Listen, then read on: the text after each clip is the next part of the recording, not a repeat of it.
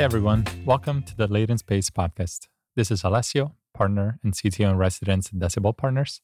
I'm joined by my co-host Swyx, writer and editor of L-Space Diaries. Hey, and today we have Varun Mohan from Codeium slash Exafunction on.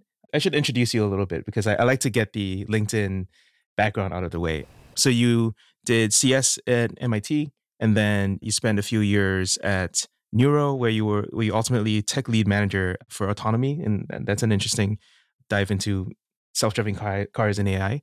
And then you went straight into Exafunction with uh, with with a few of your coworkers, and that, that's where I met some of them and started started knowing about Exafunction. And then from out of nowhere, you cloned GitHub Copilot.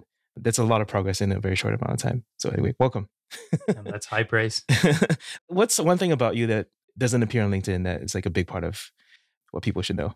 I actually really like uh, endurance sports. Actually, like I I've done multiple triathlons. I've actually biked from San Francisco to LA. Yeah, I like things that are like suffering. I like to suffer while I while I do sports. Yeah.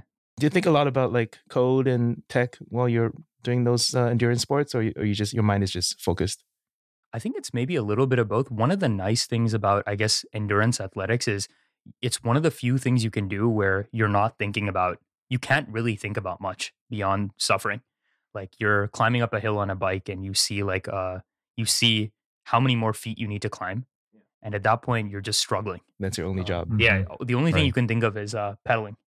One more pedal. So it's actually like a nice a nice way to not think about work. Yeah. Yeah. Yeah. Maybe for the audience you wanna tell a bit about Exafunction, how they came to be and how Codeium came out of that. Yeah. So a little bit about Exafunction. Before working at Exafunction, I worked at Nuro, as Sean was just saying.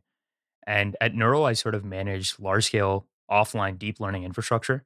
Realized that deep learning infrastructure is really hard to build and really hard to maintain for even the most sophisticated companies.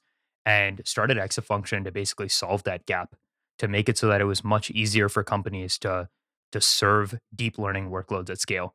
One of the key issues that we noticed is GPUs are extremely hard to manage, fundamentally because they work differently than CPUs. And once a company has heterogeneous hardware requirements, it's hard to make sure that you get the most out of the hardware. It's hard to make sure you can get, get great GPU utilization. And Exafunction was specifically built to make it so that you could get the most out of the hardware, make sure that your GPU is effectively virtualized and decoupled from your workload to make it so that you could be confident that you were running at whatever scale you wanted without burning the bank. Yeah, you gave me this metric about inefficiency, right? Oh, okay, like flop efficiency? Yeah. Yeah. So basically, I think it comes down to for most people, one of the things about CPUs that's really nice is with containers, right? You can end up having a single node and you can place many containers on them, and all the containers will slowly start eating the compute. It's not really the same with GPUs. Like, let's say you have a single node for the most part, only have one container using that GPU. And because of that, people heavily underestimate what a single container can sort of do. And the GPU is left like heavily idle. And I guess the common term now with a lot of LLM workloads is like the flop efficiency of these workloads. Uh, MFU. Yeah. Yeah. Model flop utilization. The model flop utilization, which is basically like what fraction of the flops or compute on the hardware is actually getting used. And sort of what we did at Exafunction was not only make it so that the model was always running, we also built compiler technology to make it so that the model was also running more efficiently. And some of these things are with tricks like operator fusion. Like basically, you could imagine fusing two operations together such that the time it takes to compute the fused operation is lower than the time it takes for each individual oh operation. Oh my God. Yeah. Hmm. yeah. And you have this technique called dynamic multiplexing, which is basically instead of having a one to one relationship, you have one GPU for multiple clients. And I saw one of your customers, they went from 30 clients to just one single GPU and they cut costs by 97%. What were some of those learnings seeing hardware usage inefficiencies and how that then played into what, what you're building now?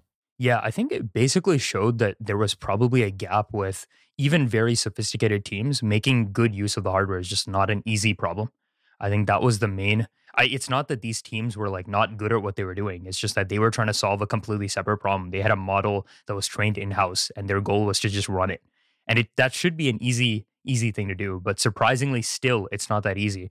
And that problem compounds in complexity with the fact that there are more accelerators now in the cloud. There's like TPUs, inferentia, And there's a lot of decisions uh, that users need to make, even in terms of GPU types. And I guess sort of what we had was we had internal expertise on what the right way to run the workload was. And we were basically able to build infrastructure to make it so that companies could do that without thinking. So most teams are underutilizing their hardware. How should they think about what to own? You know, like should they own the inference architecture? Like should they use ExaDeploy to get it to production? How do you think about it? Yeah. So I think one thing that has proven to be true over the last year and a half is companies, for the most part, should not be trying to figure out what the optimal ML architecture is or training architecture is, especially with a lot of these large language models. We have generic models and transformer architecture that are solving a lot of distinct problems. I'll caveat that with most companies because some of our customers, which are autonomous vehicle companies, have extremely strict requirements. Like they need to be able to run a model at very low latency, extremely high precision recall. You know, GPT-3 is great, but the precision recall, you wouldn't trust someone's life with that, right? So because of that, they need to innovate new kinds of model architectures. But for a vast majority of enterprises, they should probably be using something off the shelf, fine tuning BERT models. If it's vision, they should be fine tuning ResNet or using something like Clip. Like the less work they can do, the better. And I guess that was a key turning point for us, which is like we started to build more and more infrastructure for the architectures that were like the most popular. And the most popular architecture was the transformer architecture. We had a lot of LLM companies explicitly reach out to us and ask us, wow, our GPT-3 bill is high. Is there a way to serve GPT-3 or some open source model much more cheaply? And that's sort of what we viewed as why we were maybe prepared for when we internally needed to deploy transformer models ourselves. And so the next step was, hey, we had this amazing infrastructure. We can build kind of consumer facing products, so to speak, at, with much better unit economics, much better performance. And that's how Codeium kind of came to be. Yeah. I think maybe the the play is not maybe for us to be just we make a lot of consumer products. We want to make products with like clear ROI in the long term in the enterprise. Like we view Codeium as maybe one of those things. Uh, and maybe we can we can talk about Codeium maybe after this. We view products like Copilot as being extremely valuable and something that is generating a lot of value to professionals. We saw that there was a gap there where a lot of people probably weren't developing high intensive LLM applications because of cost, because of the inability to train models the way they want to. And we thought we could do that with our own infrastructure really quickly. I want to highlight when you say high intensive, you mean basically generate models every key, uh, generate inferences on every keystroke. That's right. Yeah. So I would say like there's probably two kinds of LLM applications here. There's an LLM application where, you know, it rips through a bunch of data and maybe you wait a couple minutes and then you see something. And then there's an application where the quality is not exactly what you want, but it's able to generate enough, sorry, low enough latency that it's still providing a ton of value. And I will say there's like a gap there where the number of products that have hit that copilot spot is actually not that high. Mm. A lot of them are are kind of like wait and you know just generate a lot of stuff and see what happens because one is clearly more compute intensive than the other, basically. Well, Codeium. Uh, I don't know if we told the whole story yet. Uh, you were going to dive into it. yeah. So I guess I guess the story was I guess four or five months ago we sort of decided internally as a team we were like very early adopters of Copilot. I'm not going to sit here and say Copilot's not a great tool. We love Copilot. It's like a fantastic tool. We all got on the beta the moment it came out. We're like a fairly small team, but we like we all got in. We were showing each other completions. We end up writing like a lot of CUDA and C++ inside the company, and I think there was probably a thought process within us that was like, "Hey, uh, the code we write is like very high IQ." You know, so like there's no way it can help. And one of the things in C++ that's like the most annoying is writing templates writing template programming is maybe one of those things. No one, maybe there's like some people in the C++ standards community that can do it without looking at the looking at anything online. But we struggle. We struggle writing variadic templates, and Copilot just like ripped through. Like we had a 500 line file and it was just like writing templates, like, and we didn't really even test it while we were running it. We then just compiled it and it just compiled. And we are like, wow, like this is actually something that's not just like it's completing for loops. It's completing code for us that is like hard in our brains to reach, but fundamentally and logically is not that complicated. The only reason why it's complicated is there's just a lot of rules, right? And from then we were just like, wow, this is that was maybe the first LLM application for us internally because we're not like marketers that would use uh, Jasper, where we were like, wow, this is like extremely valuable. This is not a toy anymore. So we wanted to take our technology to build maybe apps where these apps were not going to be toys. Right? They were not going to be like a demo where you post it on Twitter and then, you know, there's hype and then maybe like a month later, no one's using it. There's a report this morning um, from Copilot where they, they were estimating, they keep tabs on amount of code generated by uh, Copilot that is then left in code repos and checked in, and it's something like sixty to seventy percent. That's nuts. That's nuts, but I totally believe it given given the stats we have too. There's this flips in your head once you start using products like this, where in the beginning there's like there's like skepticism, like how how valuable can it be? And suddenly now like user behavior fundamentally changes so that now when I need to write a function, I'm like documenting my code more because I think it's prompting the model better. Right. So there's like this crazy thing where it's a self-fulfilling prophecy where when you get more value from it, more of your code is generated from Copilot. Just to walk through the creation process, I actually assumed that you would have grabbed your data from the pile, which is the EleutherAI uh, open source uh, code information. But apparently, you scraped your own stuff. Yeah, we ended up basically using a lot of open, I guess, permissively licensed code uh, in the public internet. Mainly because I think also the pile is is fairly a small subset. I think maybe after we started, there was the stack that was also came to be. But for us, we had a model for ourselves even before that. Uh, was the point. Ah, Yeah. okay. So the timing was just a little yeah, bit off. Exactly, Okay. exactly. But it's awesome work. It's it seems like there's a good amount of work that's getting done decentrally. Yeah. which is a little bit surprising to me because I'm like more bullish on everyone needs to get together in a room and make stuff happen. Like we're all in person in Mountain View. But yeah, no, it's pretty impressive work. Yeah, Eleuther in general, like everything they've done, I'm pretty impressed with it. Yeah, and we're going to talk about that because I, was, I didn't know you were that involved in the community that early on. I wasn't involved. I was more of like uh, I was watching and maybe commenting from time to time. So they're a very Yeah. special community for yeah, sure. yeah. Yeah, that's true. That's true. My impression is a bunch of you are geniuses. You sit down together in a room and you get all your data. You train your model. Like everything's very smooth sailing. Um, what's wrong with the image? Yeah. So probably a lot of it just in that a lot of our serving infrastructure was already in place Uh-huh. before then. So like, hey, we were able to knock off one of these boxes that I think a lot of other people maybe struggle with. The open source serving offerings are just, I will say, not great in that in that they aren't customized to transformers and these kind of workloads where I have high latency and I want to like batch requests and I want to batch requests while keeping latency low. Mhm. Right. One of the weird things about generation models is they're like autoregressive. At least for the time being, they're auto autoregressive. So the latency for a generation is a function of the amount of tokens that you actually end up generating. Like that's like the math. And you can imagine while you're generating the tokens, though, unless you batch a lot, it's going to end up being the case that you're not going to get great flop utilization on the hardware. So there's like a bunch of trade offs here where if you end up using something completely off the shelf, like one of these serving thing, uh, serving frameworks, you're going to end up leaving a lot of performance on the table. But for us, we were already kind of prepared to sort of do that because of our infrastructure that we had already built up. And probably the other thing to sort of note is early on, we were able to leverage open source models, sort of bootstrap it internally within our company. But then to ship, we finally had some requirements like, hey, we want this model to have fill in the middle capabilities and a bunch of other things. And we were able to ship a model ourselves. So we were able to time it so that over the course of multiple months, different pieces were like working out properly for us. So it wasn't like, you know, we started out and we were just planning the launch materials the moment we started. There was like maybe some stuff that was already there, some stuff that we had already figured out how to train models at scale internally. So we were able to just leverage that muscle very quickly. I think the one thing that you had figured out from the beginning was that it was going to be free forever. Yeah.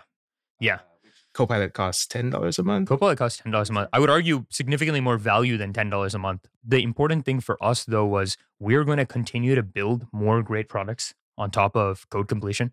We think code completion is maybe day one of what the future looks like. And for that, clearly we can't be a product that's like we're ten dollars a month and we're adding more products. We want a user base that loves using us and will continue to stay with us as we continue to layer on more products. And I'm sure we're going to get more users from the other products that we have, but we needed some sort of a differentiator. And along the way, we realized, hey, we're pretty efficient at running these workloads. We could probably do this. Oh, so it wasn't it wasn't planned to be free from the start. You just We- realized Yeah, we realized we could probably, if we cut and optimized heavily, we could probably do this properly. Part of the reasoning here was we were confident we could probably build a pro tier and go to the enterprise. But for now, originally when we when we started, we weren't like we're just gonna go and give every all pieces of software away for free. That wasn't like sort of the goal there. and since you mentioned uh, adoption and you know traction and all that, uh, what can you disclose about user growth, Yeah. user adoption? Yeah. So right now we have we probably have over ten thousand users and thousands of daily actives, and people come back day over day. Our growth is like around you know four to five percent day over day right now. So all of our growth right now is sort of like word of mouth, and that's fundamentally because like the product is actually one of those products where even use Copilot and use us, it's it's hard to tell the difference actually. And a lot of our users have actually churned off of Copilot. Yeah, This I, isn't- s- I swept. yeah. Yeah, mostly is- to support you guys, but also Yeah. also to try it out. Yeah, exactly. So the, the crazy thing is, it wasn't like, hey, we're gonna figure out a marketing motion of like going to the people that have never heard of Copilot and we're gonna like get a bunch of users. We wanted to just get users so that in our own right, we're like a really great product. Uh, and sort of we've spent a lot of engineering time, and obviously we co-wrote a blog post with you, Sean, on this in terms of like there's a lot of engineering work even beyond the latency, making sure that you can get your costs down to make a product like this actually work. Yeah, that's a long tail of, of stuff that you reference Yes. right? Yeah. Exactly. And, and you, you said something to the order of um, and th- this maybe gets into copilot for x uh, which is something that everybody is keen about because they, they see the success of copilot they're like okay well first of all developer tools there's more to do here and second of all let's take the copilot idea and apply it for other disciplines i don't know if you want to Yeah. There's kind of some key points that, that you touched on. Um, how to estimate inference at scale, you know, and the latency versus quality trade offs, building on first party. So this is free forever because you run your own models, right? That's right. If you were building on OpenAI, you wouldn't be able to offer it for free. Real time, you know, when I first used Codeium, it was literally the same speed as Copilot. i think it's a little and- bit faster i don't know how to quantify it but we are faster, but it's one of those things that we're not going to like market as that's the reason because it's not in and of itself a right for you to like. I'm just going to be open with you. It's not a reason for you to like suddenly turn off of Copilot Mhm. where if our answers were trash, uh, but we were faster. You know what I mean? but your focus was there. We used the alpha. I think Prem on our Discord came to us and say, you guys sh- should try this out. So it was really fast even then. Prompt optimization is another big thing and model outputs and UX, kind of how you bring them together. Which ones of these things are maybe like the one or two that new founders should really think about first? Yeah, I think I think my feeling on this is unless you are ext- you probably should always bootstrap on top of an existing API, right? Because like even if you were to the only reason why we didn't is because we knew that this product was actually buildable. Probably if we worked hard enough to train a model, we would actually be able to build a great product already. But if you're actually going out and trying to build something from scratch, unless you genuinely believe I need to fine tune on top of, you know, terabytes of data. A terabyte is a very large amount of data, but like tens of gigabytes of data probably go out and build on top of an API and spend most of your time to make it so that you can hit that quality latency trade off properly. And if I were to go out and think about like the three categories of like an LLM product, it's probably like latency, quality, and correctability. The reality is, you know, if I were to take a product like Copilot or Codeium, the latency is very low.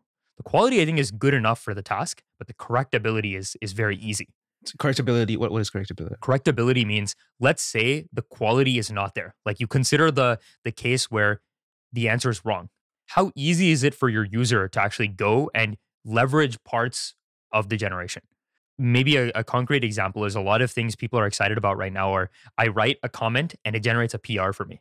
And that's like that's like really awesome in theory. I think that's like a really cool thing. And I'm sure at some point we will be able to get there. That will probably require an entirely new model for what it's worth. That's trained on diffs and commits and all these other things that looks at like improvements in code and stuff. It's probably not going to be just trained on generic code. But the problem with those those sort of I would say applications are that let's suppose something does change many files, makes large amounts of changes. First of all, it's guaranteed not going to be fast because even the idea of like reviewing the change takes a long time.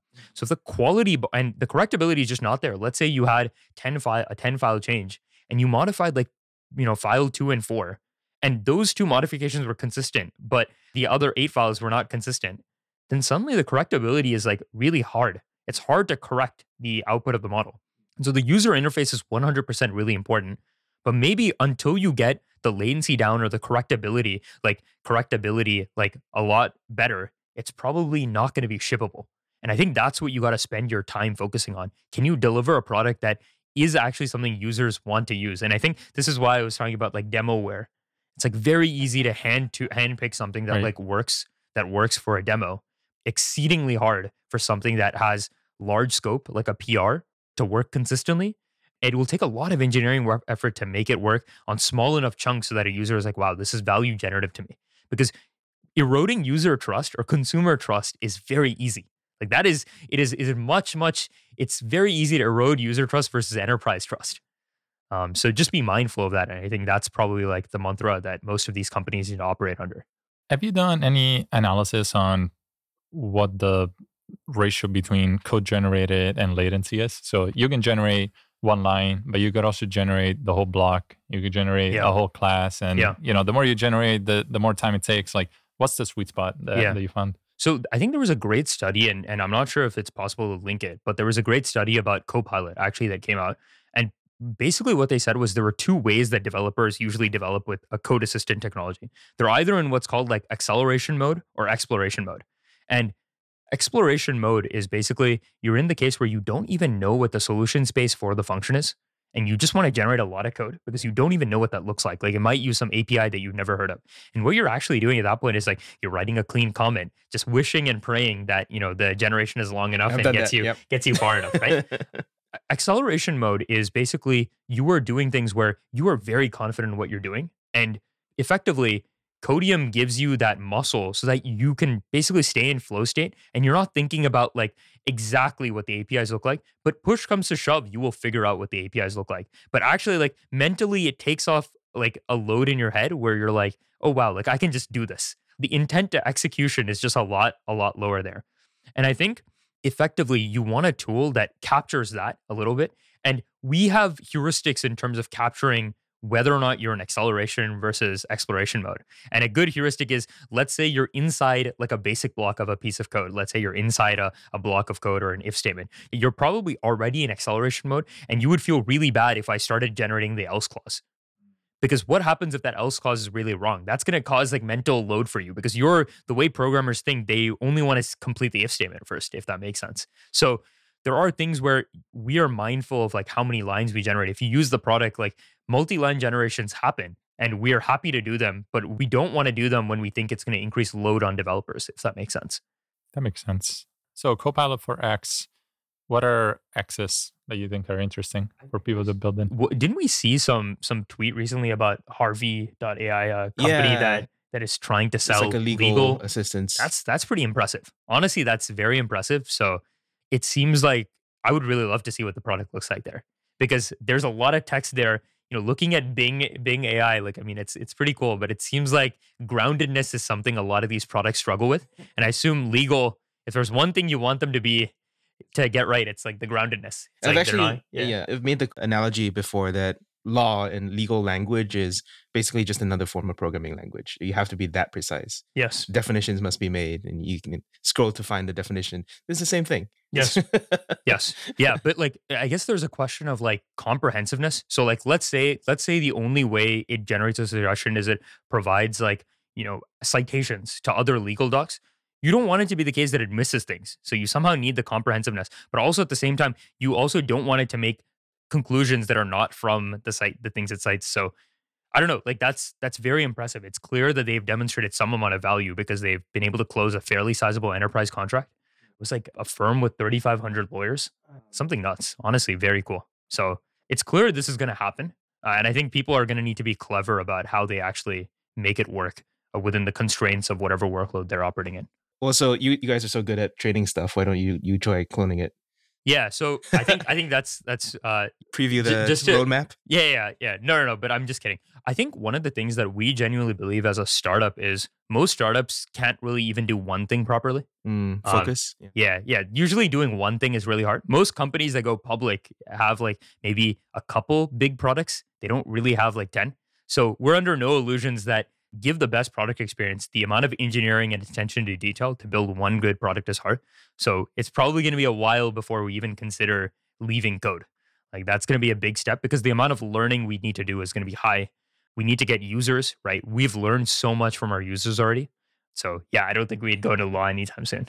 3,500 lawyers with Allen and Overy uh, is, is is apparently the, the new. That's actually really big. yeah, yeah. Yeah, congrats to them.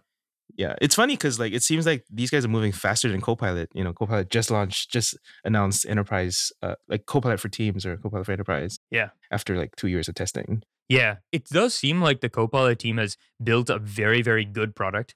Um, so I don't want to like say anything, but I think it is the case that startups will be able to move faster. I feel like that is true. But hey, like GitHub has great distribution. Whatever product they do have, they will be able to sell it really well.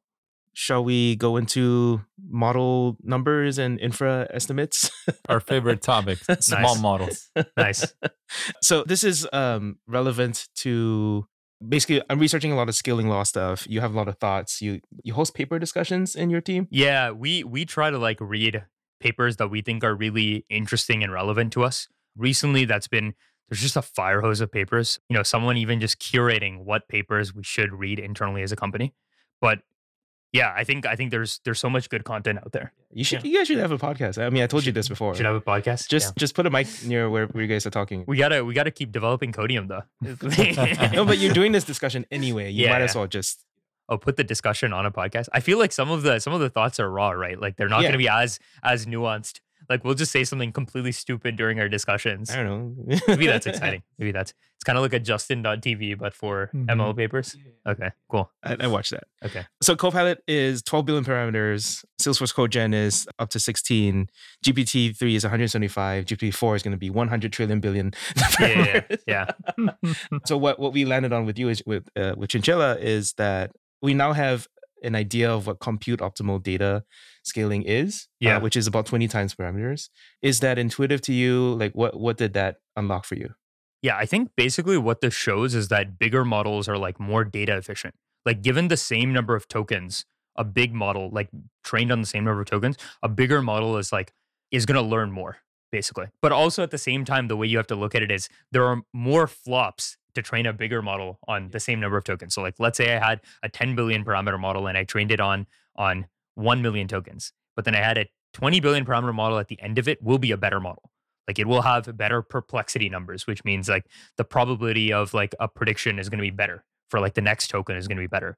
But at the end of it, you did burn twice the amount of compute on it, right? So Chinchilla is an interesting observation, which says if you have a fixed compute budget and you want the best model that came out of it, because there's like a difference here where a model that is that is smaller trained on the same number of tokens as fewer flops there's a, a sweet spot of like number of tokens and size of model. I will say like people probably like are talking about it more than they should and and i'll, I'll explain why but it's a useful result which is like let's say i have you know some compute budget and i want the best model it tells you what that what you should generate. The problem i think here is there is a real trade-off of like you do need to run this model somewhere. You need to run it on a piece of hardware. So then it comes down to how much memory does that piece of hardware have. Let's say for a fixed compute budget you could train a 70 billion parameter model. What are you going to put that on? Yeah maybe you could could you put that on an 80 gig a100 it would be a stretch. You could do things like f you know int 8 fp8 to reduce the amount of memory that's on the box and do all these other things. But you have to think about that first right when you want to go out and train that model. The worst case is you ended up training that, that model and you cannot serve it so actually, what you end up finding is for a lot of these code completion models, they are actually what you would consider overtrained.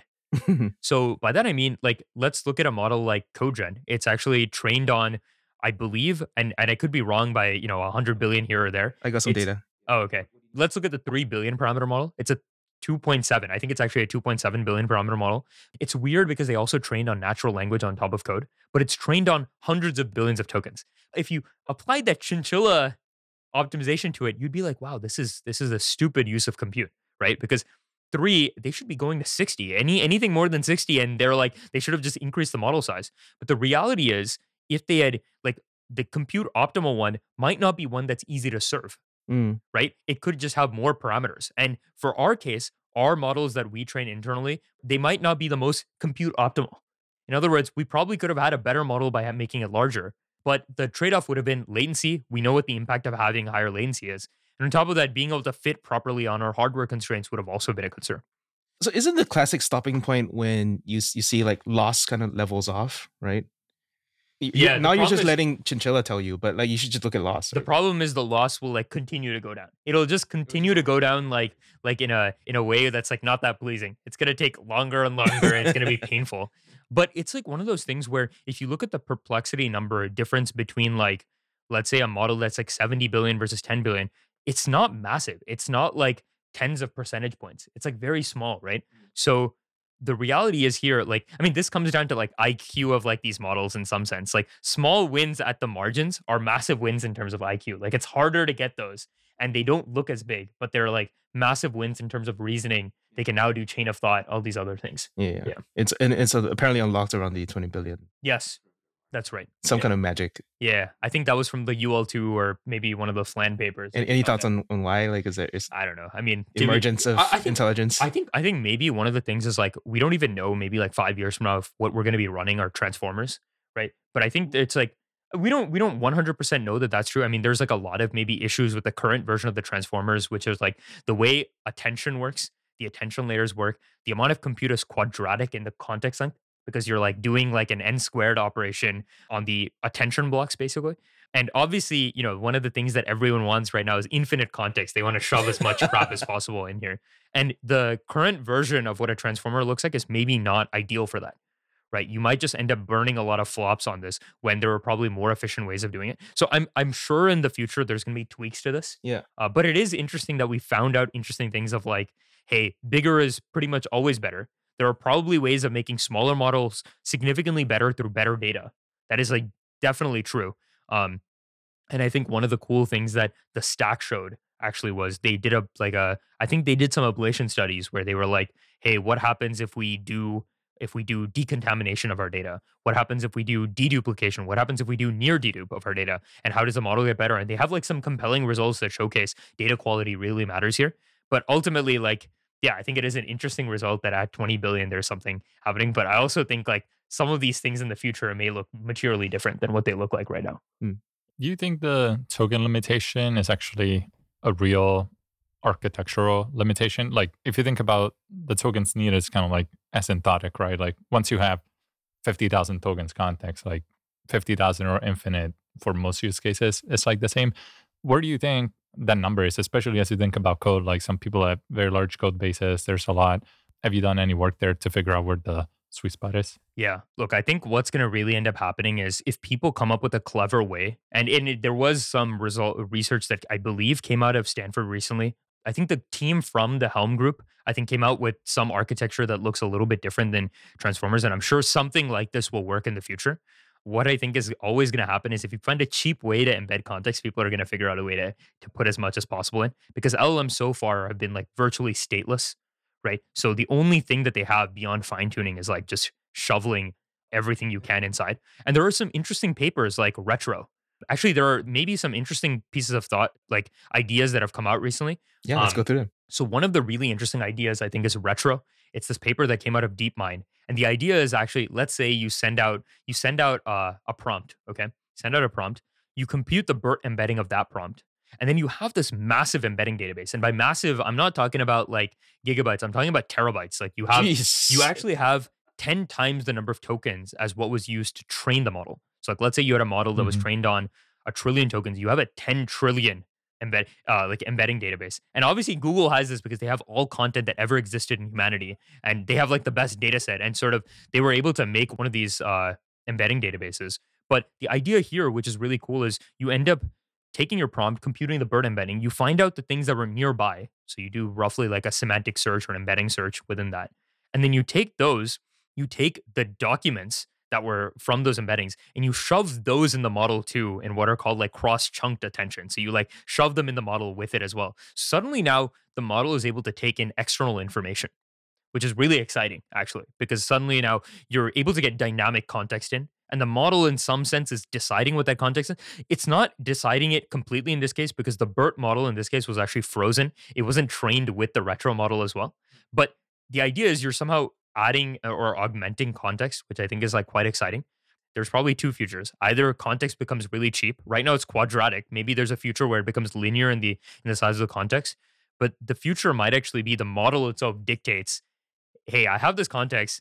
You have this data source. Give me this. So the model itself is going out into your database and like being like, I want this information. And this is kind of like what what Bing search is looking like, right? Or Bing chat is sort of looking like, where it's like I, the model is probably there's probably some model that's saying, I want this information, and that is getting augmented into the context. Now the model itself knows what context it sort of has, and it can sort of like build a state machine of sort of what it needs.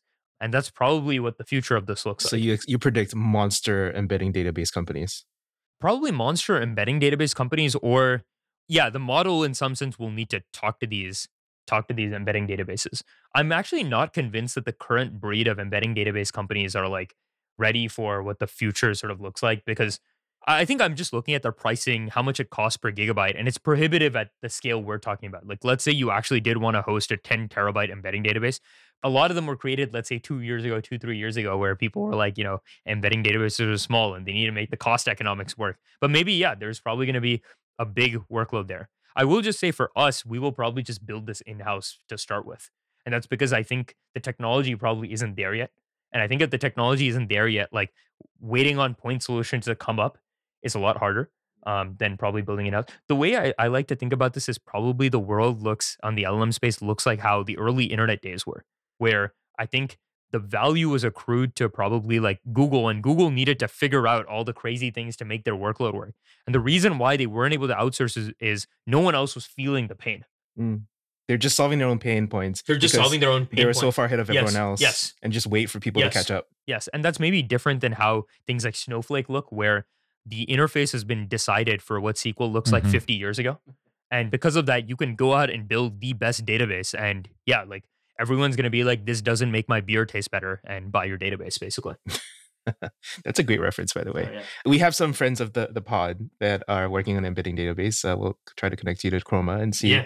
Oh, I actually know Anton. I worked with him at Nuro. Well, well, there you go. Yeah. Uh, what do you well? What do you think about? I mean, Well, so about the Chroma's embe- pivoting towards an, an embedding database. I think it's an interesting idea. I think it's an interesting idea. I wonder what the early set of workloads that they will hit are and you know what the scaling requirements are. This is maybe the classic thing where like the teams are great, but you need to pick a workload here that you care about the most. you could build anything. You could build anything. When you're an infrastructure company, you can go in. If I was selling serving infra, I could build serving for like linear regression. I could build this, but like unless you hit the right niche for the end user, it's going to be hard. So I think it, it. I'm excited to see what comes out, and if they're great, then we'll use it. Yeah. I also like how you slowly equated yourself to Google there. Oh, Uh, we're not. just- we're not. You're, you're going to be the Google of AI. which no, is no, we're- we're definitely we're definitely not Google. But I was just saying in terms of like if you look at like the style of companies that came out, yeah, you know, uh, absolutely. Or maybe we should live just in the cutting edge. we're the live in the next Google. future. Yeah, yeah. We're the I, I think that's the pitch. okay. Okay. Thanks for pitching us. So you just mentioned the older vector embedding stores are kind of not made for the LLM generation of compute size. What does LLM ops look like? You know, which pieces need to be drastically different? Which ones can we recycle? that one of the things that uh, we've found like in our own thing of building Codeium that's been just shows how much is missing and this is the thing where like i don't know how much of this you can really outsource which is like we needed to build eval infrastructure that means how do you build great code eval and there are things online like human eval right? And uh, i was telling, Which is a I think I was telling Shawn about this the idea of human eval is really neat for code. The idea is you provide a bunch of functions with doc strings and the eval instead of being did you predict next token? It's like did you generate the entire function? And does the function run correctly against a bunch of unit tests? Right and we've built more sophisticated evals to work on many languages to work on more variety of code bases one of the issues that ends up coming up with things like human eval is contamination because a lot of these uh, things that train models end up training on all of github github itself has human eval so they end up training on that and then the numbers are it's arbitrarily a tiny though. higher. It's going to be tiny, right? but it doesn't matter if it's tiny because it'll just remember it. It'll remember that it's it's not that it's that precise, but it will. It's like it's basically like mixing your your training and validation set. Uh, It's uh, like yeah, yeah. yeah, yeah. But we've seen cases where like online where someone is like, we have a code model that's like. It, they were like, we did this one thing, and hum- and human eval jumped a ton, and we were just like, huh? Did human eval get into your data set? Is that really what happened there? But we've needed to build all this eval, and what is shown is data cleaning is massive, but data cleaning looks different by workload. Like code data cleaning is different than what is a high quality piece of code is probably different than what's a high quality legal document.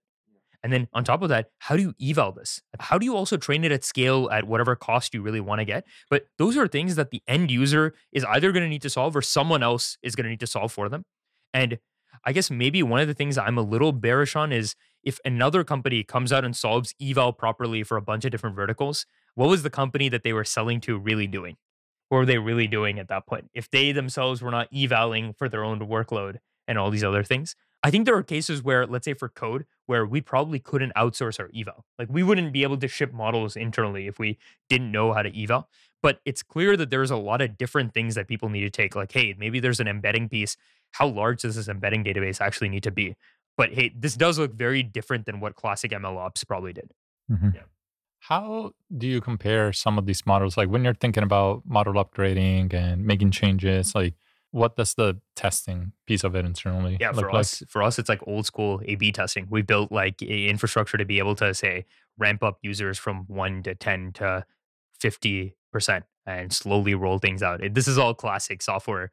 Uh, Which you do in house. You don't you don't buy any services. We don't buy services for that. There are good services, open source services that help. You just don't do need this. them. Uh, yeah, I think that's just like not the most complicated thing for us. Sure. Basically, yeah. Uh, but I think in the future, maybe we'll obviously we use things like Google Analytics and all this other stuff. But yeah, for things of ramping our models, finding out if they're actually better, because the eval also doesn't tell the whole story. Because also for us, even before generating the prompt, we do a lot of work. And the only way to know that it's really good across all the languages, is our users need to tell us that it's actually good, and and they tell us by accepting completions. So So GitHub Copilot, uh, the extension does this thing where they they like they'll set a timer and then within like five minutes, ten minutes, twenty minutes, they'll check in to see if the code is still there.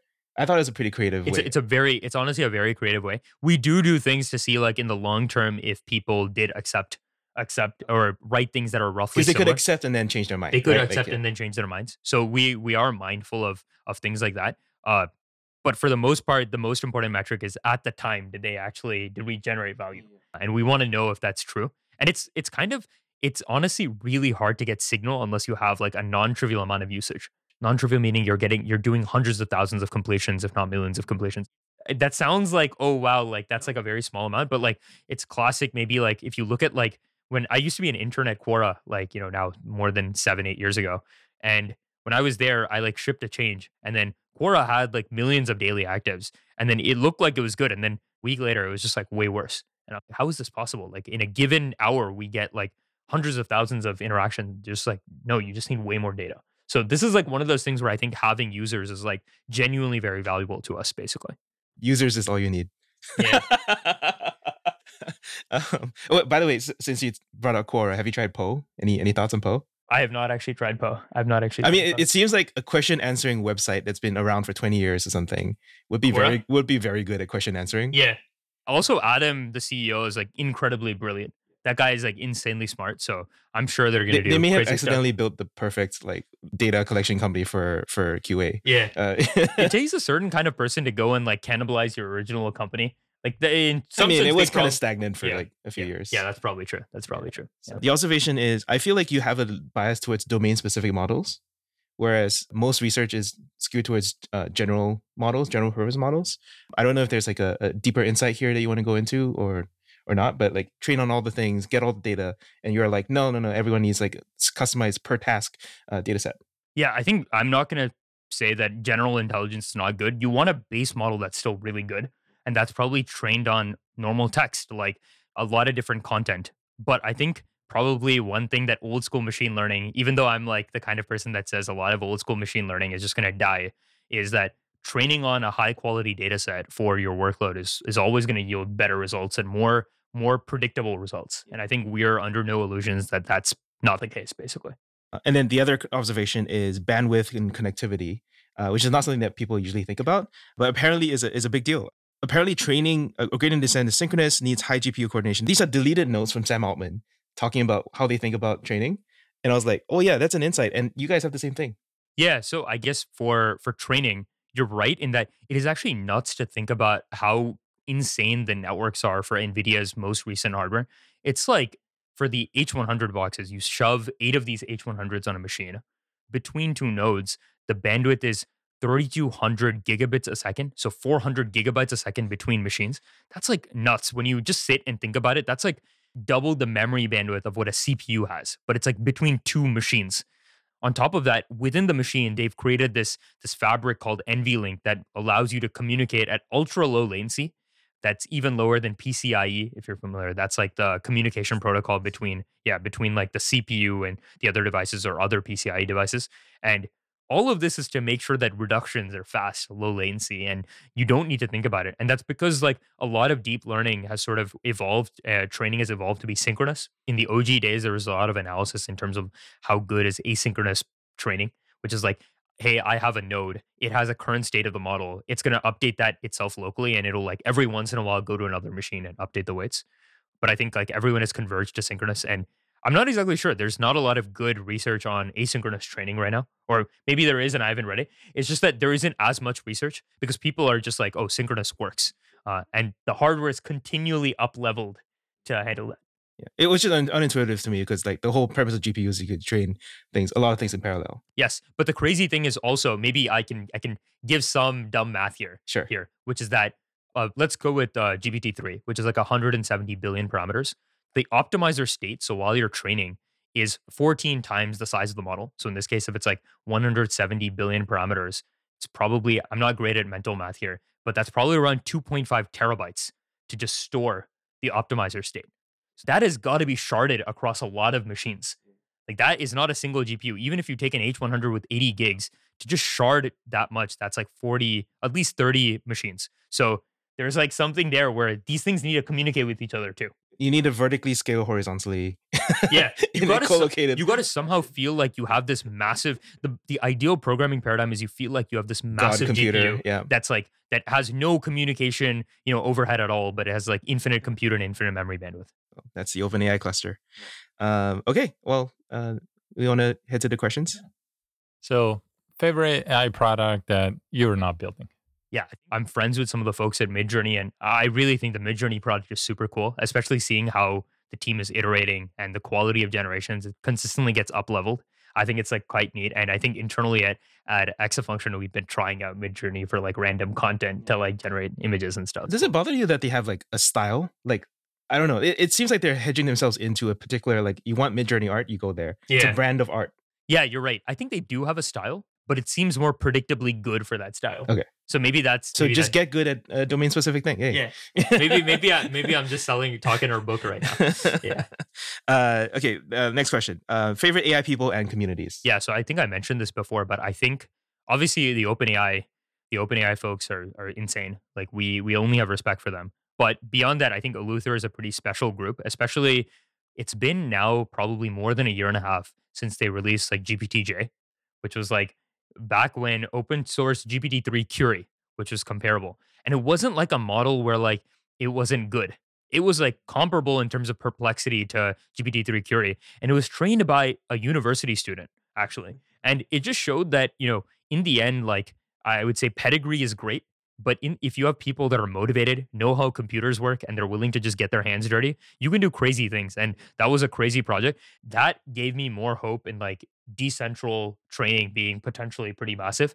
But I think that was like a very cool thing where a bunch of people just got on Discord and were chatting, and they were able to just turn this. out. Yeah, I did not know this until I looked in, uh, further into Eleuther, but it was not a formal organization. It Yeah, wasn't a not. company. It was a It's not. startup. Yeah. Bunch of guys on Discord. They got a TPU. they got a TPU research grant, and they somehow just wrote some code. yeah, yeah. I listened to a podcast with with Connor, who's the person, and basically OpenAI at the time was like, we cannot release GPT because it's like too good and so bad, and he was like, he, he actually said he was sick, so he couldn't leave home for like a, a few weeks. So it was like, what else am I gonna do? And ended up getting through the Google like research programs through his university, and they were like, oh, we'll give you TPUs, and he was like, cool, and that's how That's that's amazing. that's how it came. To I be. love the story.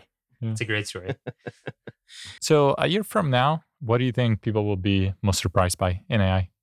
Yeah, I think the thing people will be most surprised by is I think they the models are going to get more good at spe- special tasks for sure. But even the existing models, I think people will come up with more creative ways of leveraging them to build like world class products. I think that's just like human creativity is going to go wild. It seems like ChatGPT has already kind of unleashed that. Yeah, I think I'm just excited to see what the future of these products look like. I guess law was not something I expected in such a short. Oh, totally Yeah. expected. I, I I was- actually watching a different company that I thought was going to be the winner, and then Harvey just came out of nowhere. Oh wow. Okay. Okay. Well, that's that's Um, awesome. But yeah, so my, my takeaway from what you're saying is like foundational models have kind of shot way too far ahead of the apps, and people need to build apps. Yes, I think people should be building apps, but I think the reality is the model is like probably at a state right now where it can do crazy enough things. Uh, and I think great apps will, will come out of this. Yeah, AI thing you would pay for if someone else built it, personal or work. I think if if someone else built like a proper assistant, like a proper like fitness assistant, I would probably pay for that actually. I know that that sounds weird, but someone that actually tells me like how should I end up like, you know, doing fitness today? I ended up injuring my knee from over biking. I ended up biking like 150 miles a week and I ended up just injuring my knee out of nowhere. So, Uh, so you need you need an app to tell you to exercise less. exercise less, but tell me what my training regimen is. Uh, tell me what I should do to prepare for things. I know that this is like a big niche, but I think the fact that Strava is such a big group of people and like Zwift is a big group of people seems to suggest that I think a lot of people would be willing to pay for something like this. Yeah. What's one thing you want everyone to take away about AI and our conversation? Probably the most important thing to take away is there's probably a lot out there if, if people continue to tinker. I think that's probably like the biggest takeaway I've had. Uh, and it's you know being a pure infrastructure company. I think like uh, six to eight months ago, I think it was like very hard to watch everyone tinkering and us just you know building uh, building infrastructure. But I think there's going to be some crazy things to come out over the next year or two. Um, excited to just see what that looks like. Awesome. Yeah, then that's it. This was fantastic. Thanks so much. Thanks for coming.